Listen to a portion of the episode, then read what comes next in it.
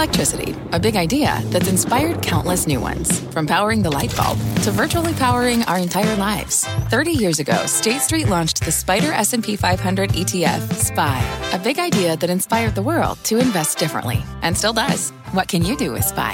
Before investing, consider the fund's investment objectives, risks, charges, and expenses. Visit ssga.com for a prospectus containing this and other information. Read it carefully before investing. SPY is subject to risks similar to those of stocks. All ETFs are subject to risk, including possible loss of principal. Alps Distributors Inc. Distributor. I'm John Fortt. You're listening to CNBC's Tech Check. Our show is live weekdays at 11 a.m. Eastern. Listen in. Good Tuesday morning. Welcome to Tech Check. I'm Carl Quintanilla with Deirdre Bosa and John Fortt. Today, a deep dive on the consumer and what that means for your money. Target's warning of uh, shrinking profits from that unwanted inventory. We have the impact on Amazon and some other retailers. Plus, can Apple reestablish itself as a safe haven for investors after that worldwide developers conference? We'll talk about where to search for opportunity. And then we're joined by the CEO of MongoDB Live from their investor day and the CEO of GitLab. That stock surging after posting results. And that's not the only surprise in store today, Dee. not at all. We have the perfect guest, Carl, to help us break it all down this morning.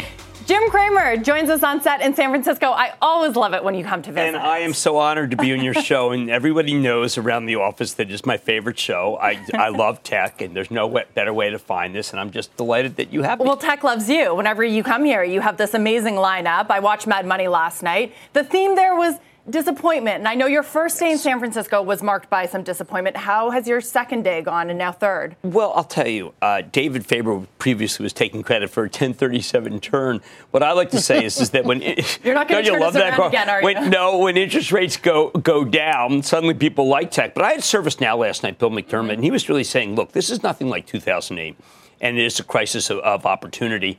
Uh, and then uh, you may regard this as negative, but I have CrowdStrike, and business is so good it's just unfortunately business is so good because of the bad guys. They told a very good story. So, so Deirdre, altogether, I would say that when rates go down, suddenly every story looks good, including Apple. And including some of the less profitable ones, too. I know that you also had Twilio, Jeff Lawson on, and this is a company that's not making money. When you came here, you said, I want to talk to companies right. that are making stuff, doing stuff, making money. They're not yet, but Thank at least you they for have that. a plan to get there, right? So right. when you see interest rates where they are, um, that has scared everyone off from yes. unprofitable companies, but you think maybe there's opportunity. Well, I mean, Jeff, uh, I find as a man of his word, there have been a couple of setbacks, but he did say, listen, Jim, I promise you profitability in 2023. That's close enough now, Deirdre, that I think people say, you know what? This stock was at 412. Now it's at 100. Let's do some buy. Right. And that's what's happening. John's got a question for you. Jim, sure. uh, great to have you. Big day yesterday for Apple, right? And for the vision that they're laying out. It's such an interesting company in this inflationary environment where consumers are spending more to get less, but also the high end consumer still seems pretty strong, and that's Apple's bread and butter. Also interesting, though, that they have this opportunity to expand margins. We saw them come out with the M2 chip in the MacBook Air and the MacBook Pro. Um, you know, next they want to expand into wireless as well. What are your thoughts about how that positions that company to maybe have control over its destiny with this vertical integration in this economy? Well, uh, one of the features I love about you in this show is that on the one hand or the other, on the one hand, the product, I was very excited about M2. I was very excited about all the things you talked about. Uh, uh, particularly, I also like buy now, pay later, the inversion. But on the other hand, John, you know that people are more concerned about the numbers. And yes, the wealthy people are absolutely spending. But then we have to deal with China. And I think that China is a major hole for them. So do you think that, that China can be held within the bounds of that four to eight billion dollars of problems that they talk about? Or do you think it's even worse? I, you know, Jim, I think it's potentially worse. I just I, I, wonder what happens in the back half of the year, right? I, I think the consumer is spending now on services because we wanted to go on vacation for so long, right? For a couple years now. We're yeah. determined to do it now, but I wonder what that does to all kinds of spending in the back half as interest rates are higher. People are perhaps a little more reluctant to tap into their home equity, and that has an impact perhaps across the spectrum. But regardless of what happens, the loyalty that Apple's consumer has, right, and the breadth of product that Apple has tends to insulate them a bit. You know what? That's so true, Deirdre. Uh, when I walk around, occasionally you see a, a, phone that's not an Apple out here, but Uh, I remember once when I went to my college reunion uh, now 10 years ago, the only person who didn't have an Apple was Steve Ballmer, which at that point they were doing a Microsoft. But, but I will tell you that one of the things that the analysts don't seem to get is that on the one hand, they're all Apple users, but then they talk about, well, these are all incremental. But then when they're on your Apple, you're very excited. Buy now, pay later. Right now, I have a relationship where I transfer money, and it's backed up with American Express. But buy now, pay later for younger people, it's really caught fire. Uh, gaming. They, they could make gaming. I remember Intel tried to make gaming chips that were fast enough. Uh, they mostly default to NVIDIA and to AMD. So anything that Apple does that's incremental that makes their universe better, including, by the way, the webcam, I get excited. the webcam, do you like that one that went on top of your computer? Well, I, I, I use a Logitech, Oh, but yes. I'm, when I'm more organized and my wife goes down to Delray. Can you imagine?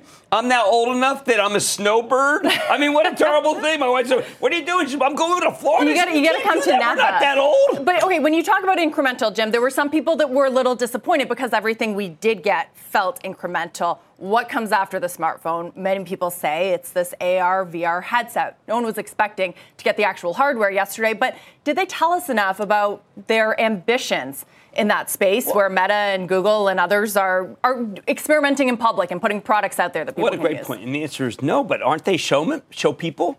I mean, to some degree, I didn't know buy now, pay later came. Now, if they suddenly do AR, VR, I will be excited about it. Uh, they're, they are technologists with an entertainment aspect, and they get me excited. Uh, and maybe they don't get me excited for the thing I expected in the same way. And, uh, and Carl, I got to bring you in. Remember when Apple Plus started? And we said, oh, they don't know how to do it.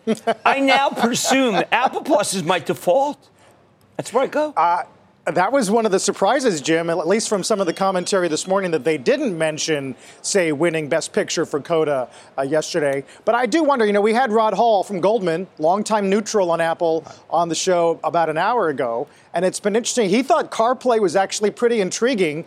If that is, in fact, the expansion, if, if that's how you introduce some, uh, some new mobility issues, I see Uber Freight and Waymo on the tape right now, Jim. I wonder if maybe mo- mobility becomes a, has some second legs as a story later this year. Well, the total adjustable market there is the biggest, and I, I found a number of analysts were excited about CarPlay. I tended to overlook that. So then you start saying, well, why did you overlook it? Well, I'm not the driver in my family. Uh, I also know that I find that I always think I have everything. Everything I need in my car. I have a Maverick, which is this great mini truck. And Deirdre, I kind of feel it has everything. Why do I need more? But one of the things that Apple's so great at is the answer is you don't you don't think you need more, but we have more. And They give you you can't live without it. want. Right? Exactly. I mean, I've got to tell you, when I, I go with young people, I've got two young kids, and they're always telling me, Dad, if you press that, you can do something that I've never, you know, it's like to me, this is like the transporting to Mars. They're saying, no, Dad, if you, you know, press this button and you won't believe what can happen. I, and that, for older people, is a big deal. Does it matter though when we talk about CarPlay that Tesla doesn't have the Apple Play system and that's you know the Wise now the number two selling Well, vehicle look- here in California? I remember when Harman Kardon was bought by Samsung, and it got very exciting to see them. Uh, everyone always has something new and different. Uh, I want good sound. I'll tell you what's going to happen. This is what's most important. When I get the quality sound that I would get from a Harman, Harman Kardon on this phone, then I know I'll be really happy because that's the one thing I hope Tim Cook solves. It sounds tinny. In your ear, it sounds great, but it sounds very tinny when we play it out loud. Jim, got to give a deep tease to later in the show. We've got Dev Ittycheria from MongoDB. We've got Sid Sijbrandij from GitLab coming up. Both of these companies kind of highly levered to um, not just the cloud. I mean, what is the cloud anymore? But this real digital transformation story, multi-cloud, you know, uh, new types of databases. Both had earnings. GitLab most recently. Both have popped majorly on the backs of those, and they're the sorts of companies that people were running away from a few weeks ago. So, your thoughts on net revenue retention and the moat that some of these smaller, you know, best of breed, as they're called, technology companies have that maybe have gotten tossed out with the bathwater in this market at least Well- a few weeks ago? I am so glad you asked me about it. First of all, Dev is terrific for MongoDB, but I had given up on MongoDB. Why? Because it was enterprise software that seemed to do what everybody else does. And that then they tell their story, like ServiceNow told the story on last night. And people say, wait a second, this stock's down 43%. Business is really good. Uh, they are doing a lot of things. When I see that, John, I say to myself, you know what? If interest rates go down, why shouldn't I buy MongoDB? It's a darn good story. And that's what I think people are reassessing what they've thrown away. And don't forget, there are hedge funds that have blown up that are now out of the picture. So there's not as much resistance when it comes to selling. So, John, I think the MongoDB is fascinating. I just presumed it was going to be a just a nothing, uh, nothing of interest. And then, it, of course, it surprises you and you make some dollars. Well, it does feel like enterprise software is the first ones that are unprofitable that get picked up. But let's say on the other side of the spectrum, I know you have Uber and Lyft coming up this week. These are unprofitable companies that are not an enterprise software that they're tough, right? They go by adjusted EBITDA, which I know you're not a huge no, fan and of. And you were very kind to say, yes, I like companies that make stuff and do things that are valued uh, not that expensively, that return capital. And uh, Uber and Lyft, even after these declines, do not fit that depiction. So it is problematic for me to recommend those stocks. Hmm particularly Lyft, because at least Uber's got diversification into food. Now, I tell you, Lyft will say, listen, we're deeply, we're, we're uh, laser focused on transport. I don't know if it's good to be laser, laser focused on transport. Right, and they have a much smaller footprint, right? They're only in North America. And it's interesting to look at the valuations. They're around the same point when they're right. very different propositions. Very different. And look, one of the things people have to recognize is not everything works. What about the free cash flow? Dara Khosrowshahi says he wants to get to free cash flow well, positive Look, year. I, am still a believer in Dara. I think that Dara can do it, and I've talked with them about some of the things they've done. By the way, they've got a liquor distribution system, they've got a competitor to DoorDash, and they've got Dara. I mean, one of the things we forget is that there's some proven winners. People have been able to pull things out. So, yes, Uber was too high. The question is now, do we, when we're in our Uber, do we uh, pick up the phone and say sell Uber? I don't think so. Well, you like an operator though. Dara didn't found this company, whereas John Zimmer did. That's very true. But uh, but John Zimmer, by his own, he'll talk about Chapter Three today when I'm on today. But I want to know about how we get to Chapter One, which is making money. Fair, fair. You've got Zimmer tonight. Who else do you have? Well, we have people in terms of people making money. We have Hock Tan yes. from Broadcom. Oh my, Nikesh Arora, who turned around a kind of also ran cybersecurity company, and then we've got a guy, Tarang Amin. Now, Tarang is, what people don't know about him is people buy lipstick even if we have a recession. ELF has probably done the best of any cosmetics company. And I say that knowing that Fabrizio Freda from L, mm. you know, who is just so good. Uh, you know, don't forget that the king is Estee Lauder, but they, they, have well, not done as well right. as Mr. Amin. Well, we are looking forward to You've got a killer lineup for the rest of the week as well, Jim. Well, it's a pleasure. You know what a killer lineup is? Your show. I completely, when you guys change to tech check, John comes in and he does express one or the other. Obviously, Carl's my partner, and you, you come in. I have to listen. The reason I have to listen is because same reason I'm out here. Uh, these are the companies that matter. Mm-hmm. Well, I want to ask you at the end of the week what your view is after spending a whole week here. Well, so I, I hope I'm not as disappointed that. as when I arrive, but I appreciate the time on your show. Thank you. John. Hey, Jim, you, you know why lipstick sales stay strong when the economy goes down? Because all the analysts have to put lipstick on the pigs, right? I think that's why. I oh. mentioned that at the nine o'clock. I'm not Did putting you? lipstick on a pig like oh, Kohl's, but yes. I'm late to that joke then. no, it. it's always it's never too late for that joke. It works. Jim, thank thanks. you guys. Yeah. Thank you very much. We got to turn now to Shopify, which is hosting its annual meeting this morning. Shareholders voting to give CEO Toby Lütke more power through a founder share, which means he's going to hold 40% of the company's voting power. That's as long as Lütke owns at least 1.1% of shares shareholders also approving a 10 for 1 stock split. Uh, the stock was a major pandemic winner, but has fallen about 80% from its 52 week high. Carl, uh, despite what the stock has done, still true that Shopify has been visionary in e commerce. Uh, its run up it, operationally has been significant, and this perhaps gives them a little bit more headway to do what they want in logistics as others are trying to scale back. Uh, indeed. And if we're looking at uh, inventory gluts here in a number of categories in the first half of the year, uh, D, I mean, John just mentioned home equity. There's a report out today that there's $11 trillion in untapped home equity at about $207,000 per borrower. So we can talk a lot about dwindling savings rates, but uh, there's a good chance that the consumer will have access to funds in the back half of the year, and it probably for goods that are at lower prices.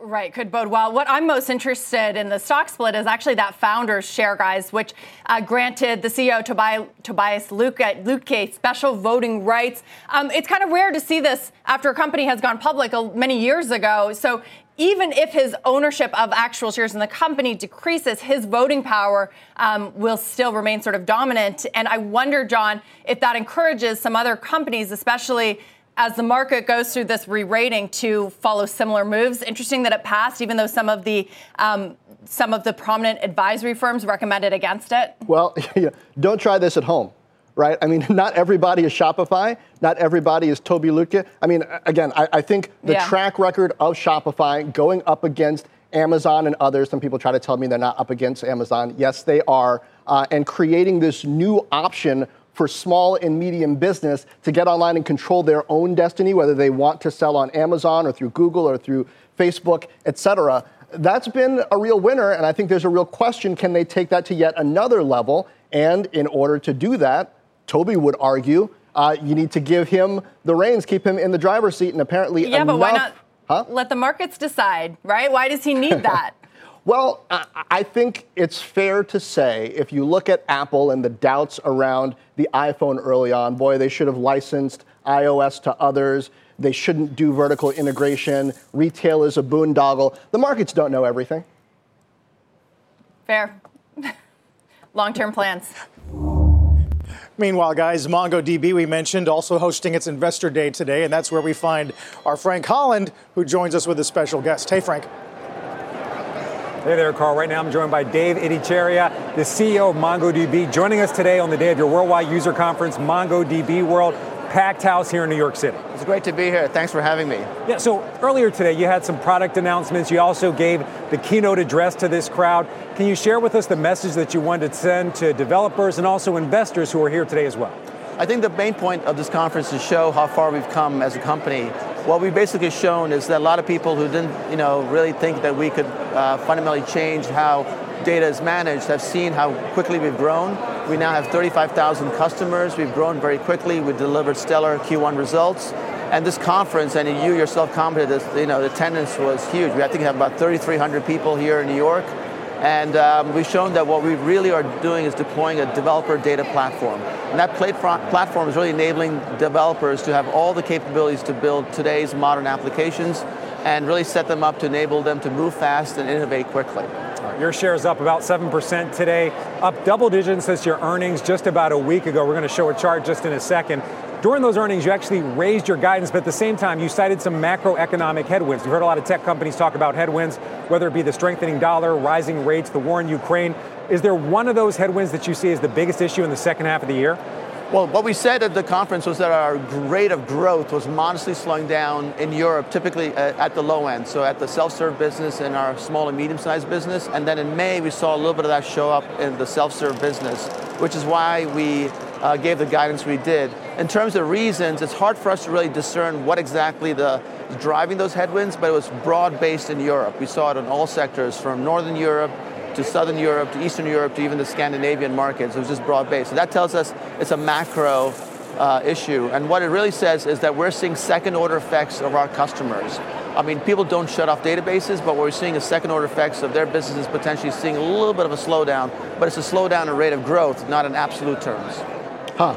Uh, Dev, it's John Fortt. Great to have you back on Tech Check. Uh, Want to ask kind of a two-sided question here. Uh, Atlas grew 82% year over year, which is significant you know, in the latest quarter that you reported. But at the same time, you're talking about these second order effects from customers. So, what are you doing on costs? Do you lean into uh, the business that's still working and growing at that rate? Are you hiring to continue to fuel that? Or are you being uh, more cautious as you see these second order effects start to play out and perhaps not certain how they're going to continue to for the rest of the year?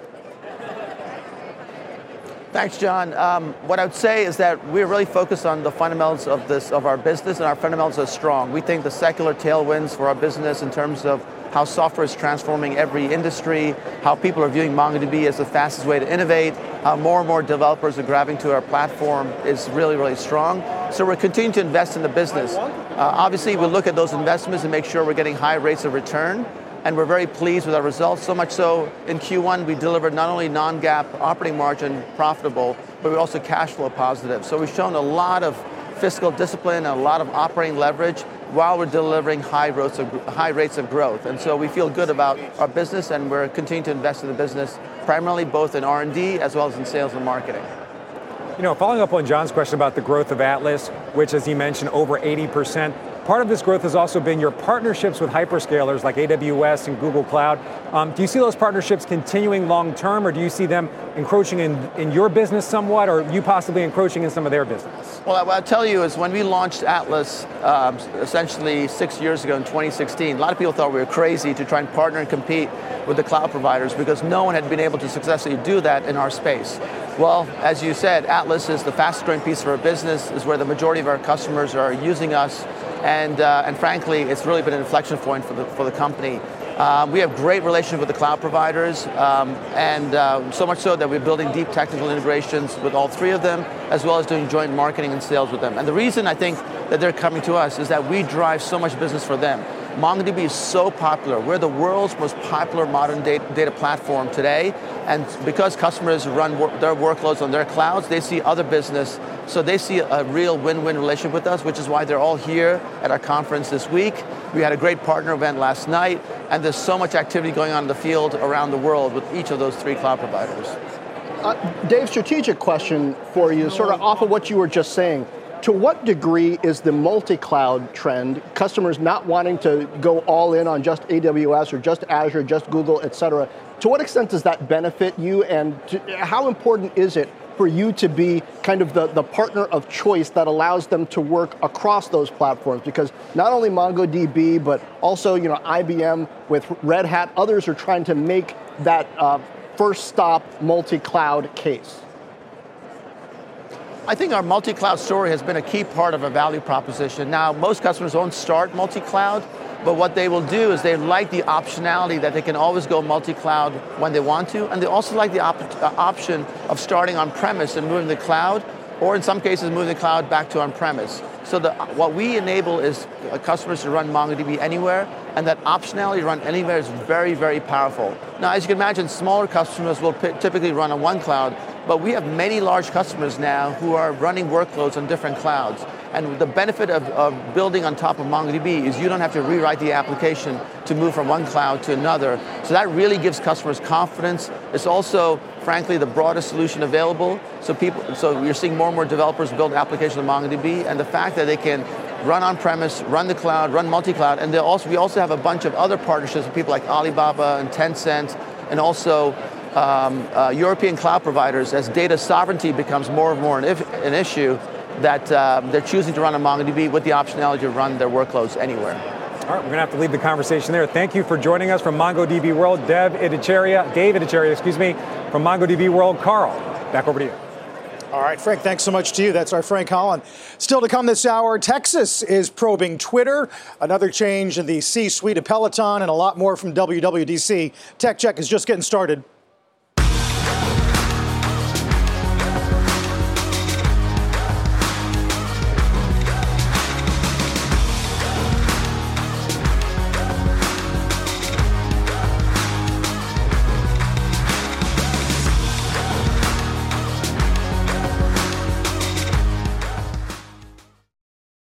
Welcome to the Canva guided meditation for stress at work. Impending deadline? Generate Canva presentations in seconds. So fast.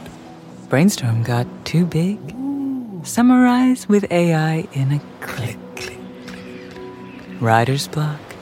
Release with Canva Magic Write. Magical. Stress less and save time at canva.com. Designed for work. What does it mean to be rich? Maybe it's less about reaching a magic number and more about discovering the magic in life. At Edward Jones, our dedicated financial advisors are the people you can count on for financial strategies that help support a life you love. Because the key to being rich is knowing what counts. Learn more about our comprehensive approach to planning at edwardjones.com slash find your rich. Edward Jones, member SIPC. As Elon Musk continues to voice concerns over Twitter's transparency regarding bots on the platform, the Texas AG launching a probe over that issue. Our Julia Boorstin's with us and has more on the latest in this saga. Hi, Julia. On such a saga, Carl, now the Texas Attorney General is getting involved in Musk's takeover of Twitter, and he's taking Elon Musk's side. Texas Attorney General Ken Paxton announcing yesterday that his office is opening an investigation into the bot accounts on Twitter. He's demanding details on 23 items, including daily, monthly, and monetizable active users, as well as inauthentic account numbers. He says, quote, it matters not only for regular Twitter users, but also Texas businesses and advertisers who use Twitter for their livelihoods. If Twitter is misrepresenting how many accounts are fake to drive up their revenue, I have a duty to protect Texans. Now, Musk does, of course, have ties to Texas. He moved Tesla to Austin from Palo Alto and he opened a new Tesla factory in the state this year, this after moving his residence to Texas back in 2020.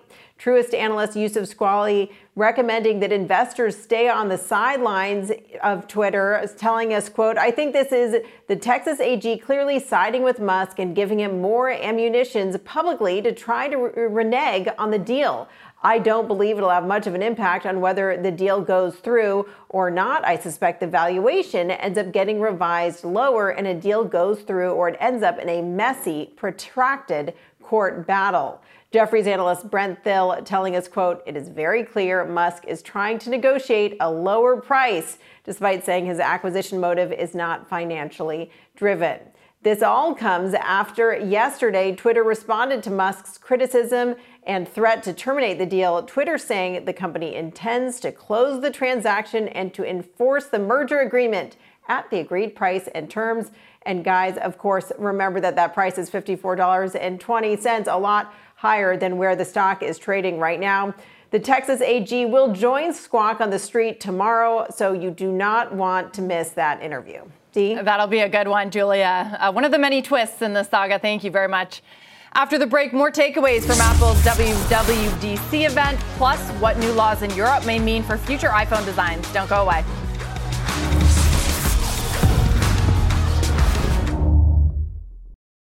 Welcome to the Canva guided meditation for stress at work. Impending deadline? Generate Canva presentations in seconds. So fast. Brainstorm got too big? Summarize with AI in a click. Writer's block? Release with Canva Magic Write. Magical. Stress less and save time at canva.com. Designed for work. Canva. With threats to our nation waiting around every corner, adaptability is more important than ever. When conditions change without notice, quick strategic thinking is crucial. And with obstacles consistently impending, determination is essential in overcoming them. It's this willingness, decisiveness, and resilience that sets Marines apart. With our fighting spirit, we don't just fight battles, we win them. Marines are the constant our nation counts on to fight the unknown. And through adaptable problem solving, we do just that. Learn more at marines.com.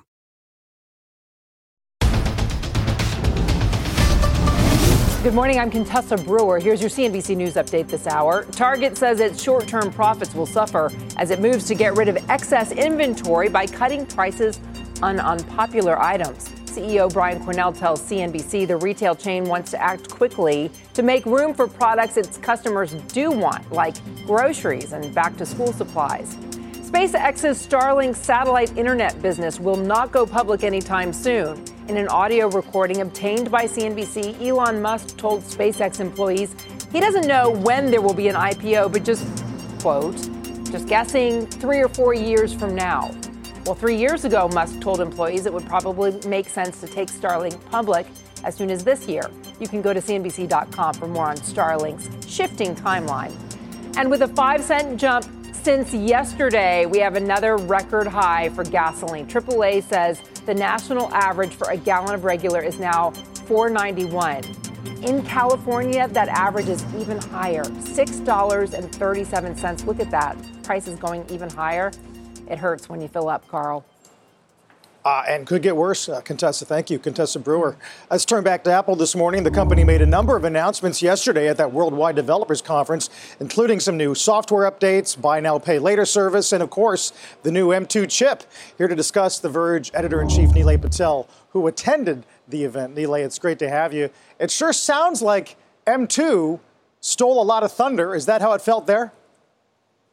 Uh, yes and no. I mean, the, the best selling laptop in the world is the MacBook Air. The MacBook Air as a product uh, certainly drew most of the attention yesterday. The chip inside is great. It's you know it's an extension of Apple's A15 chip. It's a lot of the same architecture. Apple's lead over in the industry is so vast at this point that it's almost not worth remarking on anymore. They're so far ahead of Intel and AMD that their performance per watt, their battery life is just it's just so superior that you know the thing that most of us were talking about at the event yesterday was the MacBook Air is no longer a wedge shape.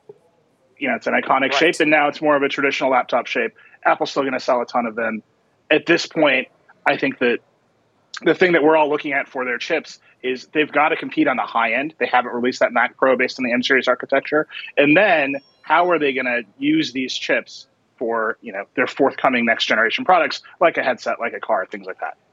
Right. Although we're talking about the performance of hardware now, what I've read a lot this morning is the second order effects uh, of a faster pace of software innovation that can be applied to that hardware because of the chip. And we got to some of that yesterday, too, right? Yeah, we really saw it. You know, Apple traditionally has organized this keynote by its product lines the Mac, the iPad, the iPhone. But if you actually take a step back, everything they announced is coming to every product. So the new iPad window management system is coming to the Mac. They announced a weather app as though it was not 2022. The weather app is coming to the iPad along with the weather API for other app developers to use. So really everything they're announcing is coming to all of their platforms kind of equally. There's a lot of blurriness now between the top end of the iPad line and its window management features. They said they were adding desktop class APIs. There's a lot of blurriness between that iPad and the bottom end of the Mac. That blurriness continues to get uh, wider and wider. And every time we ask them about it, they just say, well, people buy a lot of iPads. They're, they're happy with it. But I think fundamentally, their products are getting more seamlessly integrated. There's things that they're doing that are really fascinating to see if the industry goes along with them. They announced a version of CarPlay that takes over every screen in your car. I'm not sure any car maker or any automaker CEO that I've ever talked to is willing to give up all of the real estate in their car to Apple, but they seem very confident that they can push this out. Yeah, I also don't see them doing a lot of super creative stuff with the odometer, though, Neil. So may, maybe their uh, feelings about that have changed. Two things, bringing it back to dollars and cents on Apple, that jumped out at me from the announcements yesterday. One, the iPhone SE is now a somewhat expensive but multifunction webcam, which I think is interesting, right? How many people are going to buy it for a webcam that they can then take off and do other stuff with? And then the MacBook Air now is tiered. So the M2 MacBook Air starts at what? Around 1200 bucks, but they're keeping the M1 at around 1000. So that's an interesting way to deal with inflation and you know, we, we talk about a low-end Apple laptop, but that's still a pretty high-end consumer laptop by overall Windows standards.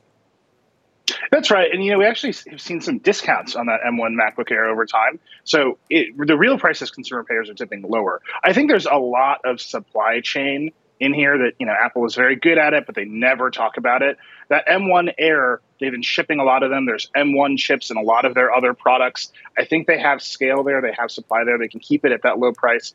They really don't like dipping below $1,000 on their laptops for MSRP, but they can compete kind of on the lower end the M2, they announced it in the air in a new MacBook Pro. It's not going to come out for a while. I think they have some supply chain issues there. So I think having the M1 remain in the lineup and not immediately go away lets them even out that ramp up that maybe in other years we wouldn't have seen. Nilay brought this up with Jim at the start of the show, but some are focused on what Apple didn't provide an update on. And I wonder if there's any disappointment on your side, especially when it comes to not necessarily the headset, but what Apple is going to do in AR and VR. Can we be confident that Apple is going to be a winner in this next phase of technology? Uh, picking, betting on who the winner will be in the next generation of technology is very hard. I think Apple's usually a pretty good bet. Uh, we saw a lot of the building blocks of what app developers and Apple's own developers will need to build AR features in the future. So Apple announced uh, live video, or, uh, live text recognition and video. You can pause a video and immediately see the computer can read what the text on the screen is. That's something you absolutely need in an augmented reality environment where you're ingesting tons of video and trying to recognize what's in front of you. They announced a bunch of Siri integration features, additional voice controls. So these are the building blocks that developers will need to build AR applications. I think Apple, what they like to do is announce complete products. That's in contrast to virtually every other uh, uh, tech maker that we can think of, including Meta. Where you know the Quest 2 is a great product, but they announced a very incomplete version of it. They've built it in public to where it is now. Apple's going to announce a finished product with application ecosystem ready to go. So they're providing the building blocks for those developers. I'm sure they'll you know they'll NDA a bunch of them. They'll have some apps ready to go, but I don't think they're going to announce it for another year or so until it is ready. Yeah, we don't get a lot of uh, teaser trailers from Apple. They usually wait till the whole movie uh, is ready to go. Finally, on, the, on the topic of things that did not get mentioned as much, more privacy initiatives. Although I see Cook today uh, talking about being worried about the loss of privacy at uh, time 100. I wonder, where do you think that's headed? You know, I, I, think Tim Cook right now is facing a kind of a barrage of legislation, and it's funny that there isn't actually a, a, privacy bill in the mix. For all the things, Apple could probably trade their way out of some of this antitrust scrutiny if they would get behind major privacy legislation in a big way. So I think there's a little bit of horse trading and lobbying going on from, from Cook there. On the other hand, right, they announced effectively a buy now, pay later service. They did the cookie apocalypse. They took out uh, targeted advertising across a number of other uh, companies, and now they're building targeting advertising products on, the, on their own end. So I think the increasing sort of financialization and, and advertising business of Apple is getting stronger. But at the same time, I think they, they want to make sure that they're firmly in control of it and they can trade on that consumer trust they've built up over years to have that market exist in a way that they're comfortable with I don't know that anybody on the outside of that agreement thinks that's a fair trade, but that's my guess. Yeah. Uh, there's, there's, there's definitely white space to fill in on, on buy now, pay later too, uh, who they're going to partner with mm-hmm. and, and, so forth. But we got a lot, we, we learned a lot yesterday, Nilay, that's for sure. Thanks so much, Nilay Patel. Thanks, all. And still to come, yet another leadership change at Peloton. The details on the other side of this break. Tech Check is back in two.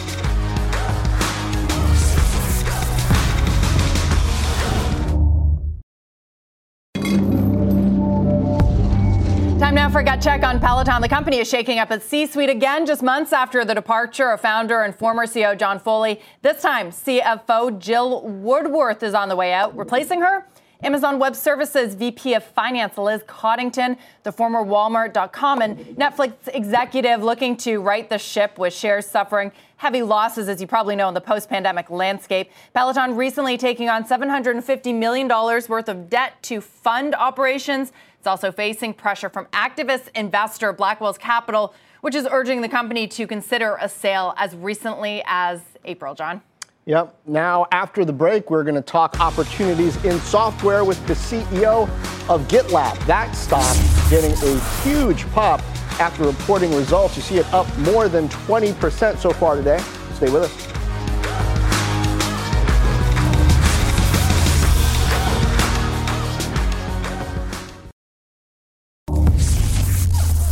Welcome back. Turning now to GitLab. You heard us just talking to Dev Ittycheria about multi-cloud. We've talked about DevOps on this show. Bank of America sees value in GitLab, calling the stock a category leader in enterprise software, naming it their top pick in the space. The company delivering on that call this morning. Shares are surging after beating the street in Q1. Guidance coming in above the street's expectations. Joining us now for a closer look at the quarter, GitLab CEO Sid Sijbrandij. Uh, Sid, great to have you. Now, again, we were just talking with uh, the CEO of MongoDB about some of the trends driving this, and multi cloud has got to be one, right? As you uh, at GitLab help the engineers within companies to efficiently work across di- different platforms, how much is that in particular driving the business, and how much room is there for sort of headcount growth within your existing customer base? Yeah, thanks for that. Totally agree what we're seeing is that customers they want to have the same development practices, the same security, the same operational practices. They want to integrate that across the company. And that's what GitLab helps them do. We're independent of any cloud provider, and we help them to be compliant across clouds. We got a lot of space to grow. If you look at the market, it's a $40 billion market, and we believe we have the leading product there.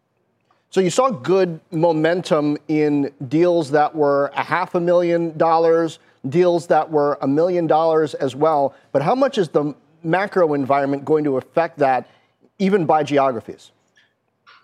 Yeah, we saw strong momentum. We saw the customers of more than 100,000 ARR, they were up 68% from Q1 of fiscal uh, from last fiscal year. So great momentum. We are very strong in the enterprise. Enterprise and public sector is 70% of our revenue, and 93% of large enterprises plan to spend more on IT in the coming year. Hey, Sid, it's Deirdre. Um, I noticed in your results that stock-based compensation, that expense increased by nearly fivefold, and I'm wondering what your hiring plans are this year, if they've changed at all, and really, your, if you could talk a little bit about your ability to hire and retain talent in the current environment, especially with your shares down so much from their peak. Yeah, thanks for that. We're very happy with our ability to hire. We are very happy with the, the, the people we were able to hire in the last quarter we do have almost 200 positions open. So we continue to hire. We've not wavered from our plan. We believe we're very early in a really big market. So we are growing fast, but we're growing responsibly. Hey, Sid, I know you, you argue that we're in a period where uh, companies are having to reinvent and that macro conditions really don't have that much of an impact on the trajectory of sales. But we've seen that corporate budgets uh, do respond to shocks. And if we get one, whether it's based here in North America or around the world, I mean, what is the bar right now for budgets to really start to decide, no, we're going to pass on that project this year? The projects that are going to stay in the budget are the ones that are mission critical and the ones that are going to save companies money. And we believe we're both. It's mission critical to move to the cloud. At the same time, we can save companies money by consolidating their tool spend with one vendor saving on the integration cost, not having to make the digital duct tape, and being able to deliver more software innovation with the same number of people. Sid, um, I- have just got a feeling that in the next two to three years, there's going to be some kind of roll up play in DevOps, in multi cloud, in these kind of best of breed software tools that um, make enterprises more efficient, either driven by private equity or driven by some of the hyperscalers who are trying to take out competition. What is your plan, uh, if you have one, for that eventual environment? Are you planning to be an acquirer or? What's really important is that the platform is fully integrated. GitLab is one interface, one data store, one comprehensive way to view your company, and you got to build that from the ground up. When we do an acquisition, we acquired a company, shut down the product, rebuild it within GitLab. And you can't replicate that by acquiring 10 different point solutions and then calling it a platform. A true platform has one data store, has one dashboard into your whole company, and we're leading there and we'll continue to innovate. We ship hundreds of improvements in GitLab every quarter. Okay. Well, we will continue to track your progress. Big bounce again, more than 22% so far after earnings. Sid Sijbrandij from GitLab. Thank you. Thanks so much. Throughout the month of June, we are celebrating Pride Month. Here's New York Times columnist and CNBC contributor Jim Stewart.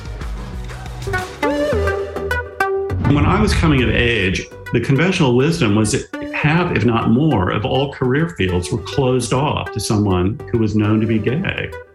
And I always took the assumption that, you know, well, that may be true, but I'm not going to limit myself. I'll cross that bridge when I come to it. Be ambitious, think big. Do not assume that you are going to be cut off from the opportunities simply because you are part of a sexual minority.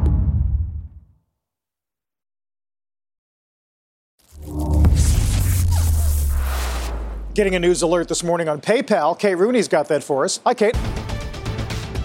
Hey, Carl. PayPal will now let users move cryptocurrencies on and off of that platform. It's been a long awaited feature for the company in a statement, PayPal saying it's going to support the native transfer of cryptocurrencies between PayPal and other wallets and exchanges. And it says here that this is the most requested feature since they rolled out cryptocurrency trading back in 2020. The rollout starts today. It's going to be available across the US in a couple weeks here.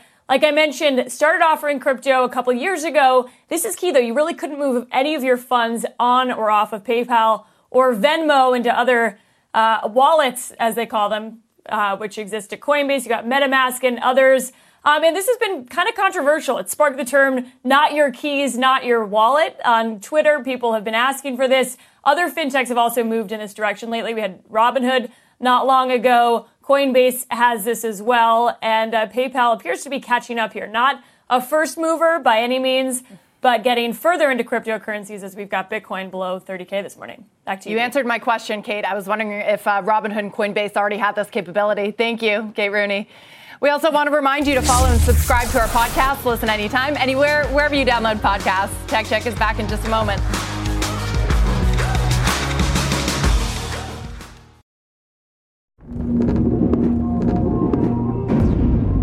Welcome back. One more thing before we go, and that's Uber and Waymo teaming up on autonomous trucking. Our Phil LeBeau sat down with both companies and has some exclusive details. I've already read this morning, uh, Phil, this could be a game changer.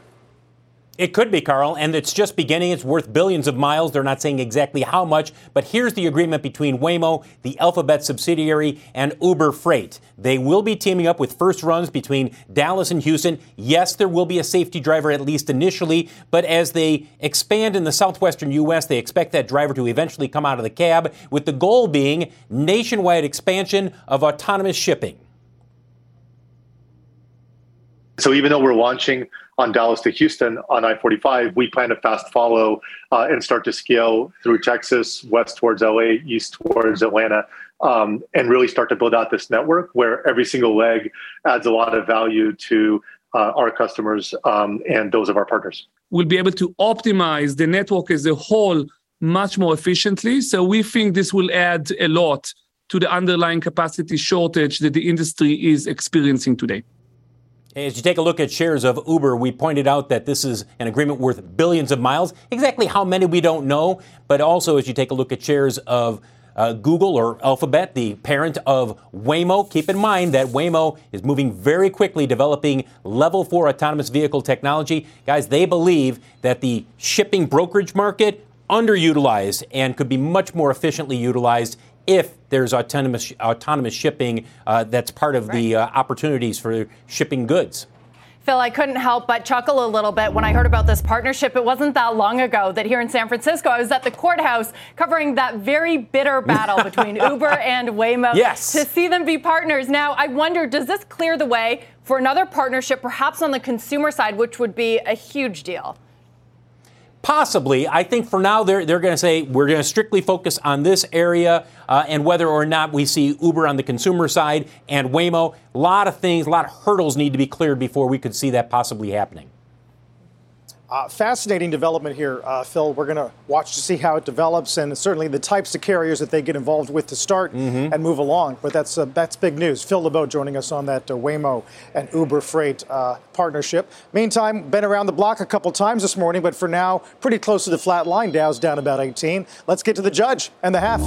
You've been listening to CNBC's Tech Check. You can always catch us live weekdays at 11 a.m. Eastern. This podcast is supported by FedEx. Dear small and medium businesses, no one wants happy customers more than you do. That's why FedEx offers you picture proof of delivery, packageless and paperless returns, as well as weekend home delivery to 98% of the U.S. on Saturday and 50% on Sunday. See the FedEx service guide for delivery information. FedEx Ground service is also faster to more locations than UPS Ground. See what FedEx can do for your business. Absolutely, positively FedEx.